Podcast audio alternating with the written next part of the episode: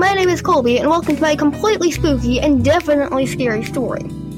Once upon a time, during a period of the day where it was between 6 a.m. and 6 p.m., inside of a building designed to accommodate humans, there was a man who was known as John. As John was about to enter a piece of furniture made out of cloth, wool, fabrics, and wood in order to enter a comatose state in order to excel at completing tasks upon exiting the said comatose state, when John's and received signals from his ears notifying them that somebody had repeatedly pressed their knuckles on the front door of the residential building that John was inside of.